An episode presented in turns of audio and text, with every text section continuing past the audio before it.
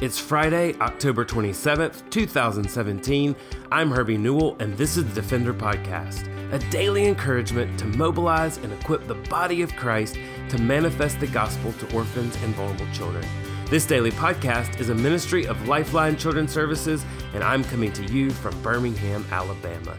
And today we continue our interview with David and Tera Melber, and are just excited to continue to hear of the things that the Lord is doing through them and their family.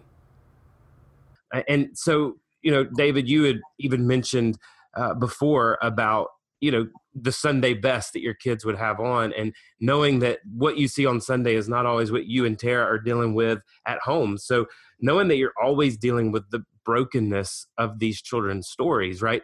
Uh, adoption can be beautiful, but it always starts a place of brokenness. Uh, it it wasn't God's best for any child to have to be removed or to lose their family. And so you're dealing with this brokenness, but how have you seen redemption and goodness in your family as well as the families that you serve? Yeah, well, I think I think just that. I mean, we all do start in brokenness. We were born into sin. We live in a sinful and broken and just fallen world. And I think it it it helps illustrate. I mean, not on one hand, adoption helps illustrate how we're adopted into God's family, but but also as we process through and help our kids process through, you know, their their background. I mean, each one of them have a very unique background, and they have uh, details that are very unique and personal to them. Perhaps they're repeated with many kids around the world, but nevertheless, it, it is a individual story, and I think it it forces us to drive them to God's word. It forces us, here and again in a good way, but it removes any other uh, things that we could use as comfort in their lives. It is it is the gospel. It is a personal relationship with Jesus Christ that covers sin, that restores the brokenhearted, so, you know, if if anything, it's been as sanctifying on Tera and I, and probably our our other biological children as anything. Uh, hearing of some of the stories, hearing of some of the background and the hurt, and then realizing that you know, uh, out of perhaps at times desperation, we don't know. We're not equipped to give an answer for why these things happen aside from going to what what does God's word say that he is he is the defender of those that are weak. He is the restorer of uh, broken hearts. So, um, I mean, it's it's helped us uh, perhaps realize uh, deeper uh, aspects of a life in Christ, and it's uh, helped our, you know, even our our adopted children. It's helped them to realize that you know there is a source of peace. And it is knowing Jesus Christ as personal Savior and living in Him. And because of the forgiveness they've received, they're able to be forgiving towards circumstances in their past that are difficult that they can't change. Hmm. Tera, I, I guess as a mama, what are some ways that that you've seen this redemption and goodness in your family and you know, I mean, even as a mom, I know there probably been times that, that you maybe even wanted to, to throw your hands up um, in desperation. But what are the what's the good way that you've seen the Lord just bring that redemption and, and kind of renew you for the task at hand? Well, I think back specifically to one story where one of our kids actually still has um, once a year contact with um, his biological mom. It just just through a letter but it's a really sweet time and our other two kids have not had that opportunity. And i remember one day he um, you know we received these letters typically in the fall but we never know when they're going to come and they're um, they bring up a lot of emotion. And so our our oldest um, adopted or our oldest adopted daughter she was kind of sitting in the living room she heard her brother you know, crying and feeling really upset and feeling very sad. And one of the sweetest moments of parenting I've ever seen in my life was she sat down and said, um, Jonas, I, I can't say that I know how you feel because I don't have any contact with my family. So we can be grateful to the Lord that at least you have something. Mm. And that was really all she could say, but she just sat there and put her arm around him and hugged him, and they together had that just moment of we we understand each other.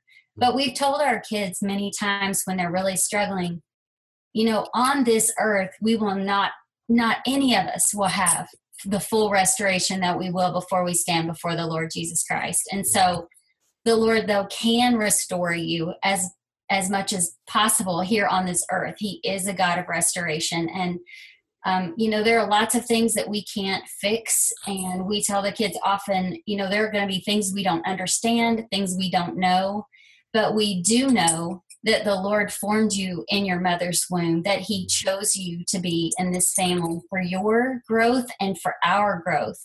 And we have to trust Him. And so we've um, we just have to talk a lot. We have a lot of words. There's no question that's off the table around here. And sometimes they come at the most inopportune times that you think how in the world are we having this moment right now?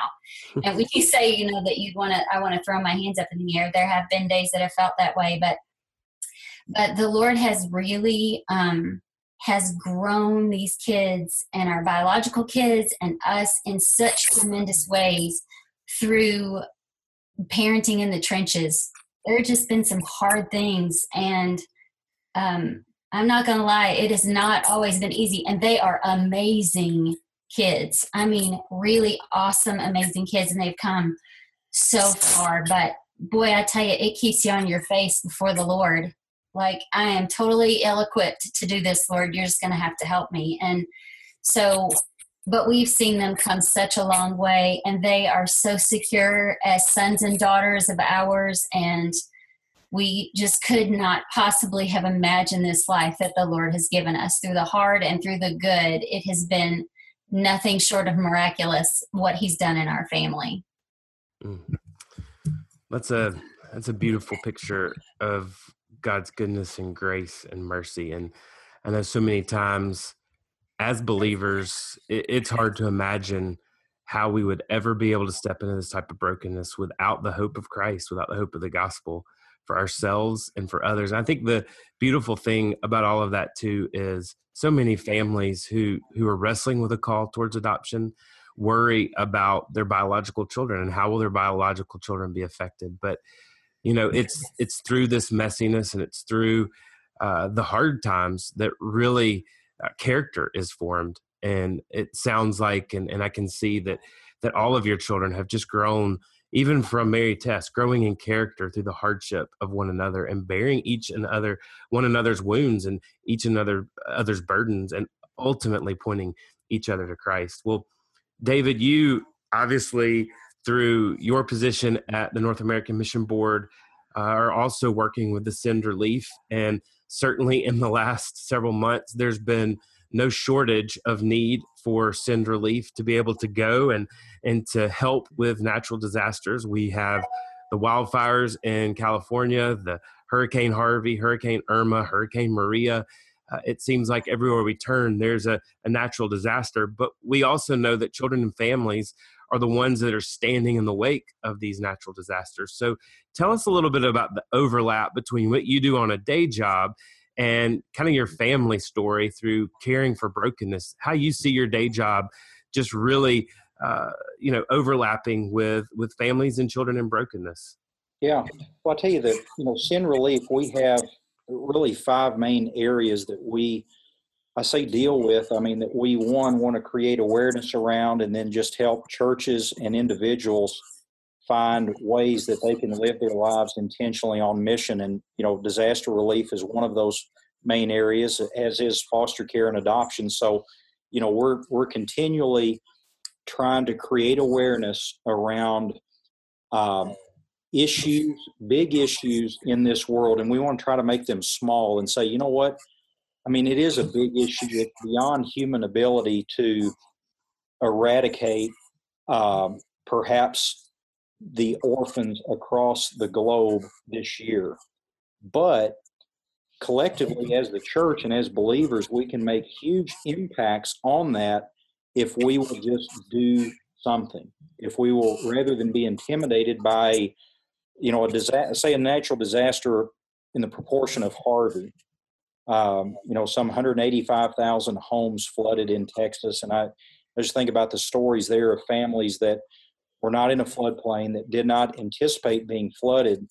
And then they have water rising in their homes at night. And then you hear stories of, of fathers saying, you know, I, I first moved our animals outside. And then from that point, uh, I started carrying our children one by one out to try to get to where we could get somewhere safe that we could get away from this water. So it is a, um, you know, when you think about caring for the orphan, in many cases we can see this as almost we we want to rescue and give an opportunity to this child that they otherwise would not have.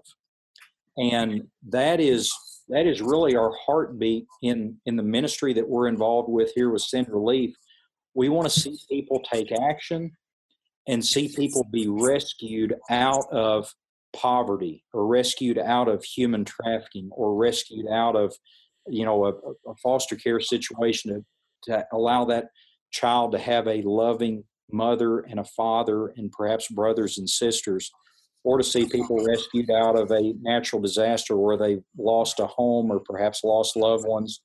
There are all opportunities for us to step out and attack what is a big issue, what is beyond, in a sense, maybe human ability to address. But God has commanded us to live our lives on mission, to be involved in some way and to make a difference in the lives of those that are hurting. So it's a it's kind of a hand in glove fit. I mean, we we've we've seen it kind of lived out with our family dynamics as they've changed over the last 12 years, and we see this lived out, um, you know, kind of professionally in my vocational calling as well. So it's a um, it's neat how they both intersect, and you know, it it helps give perspective. Um, you know, because we've lived a little bit of at home, we get to uh, use those experiences with those that we encourage to uh, do similar steps themselves.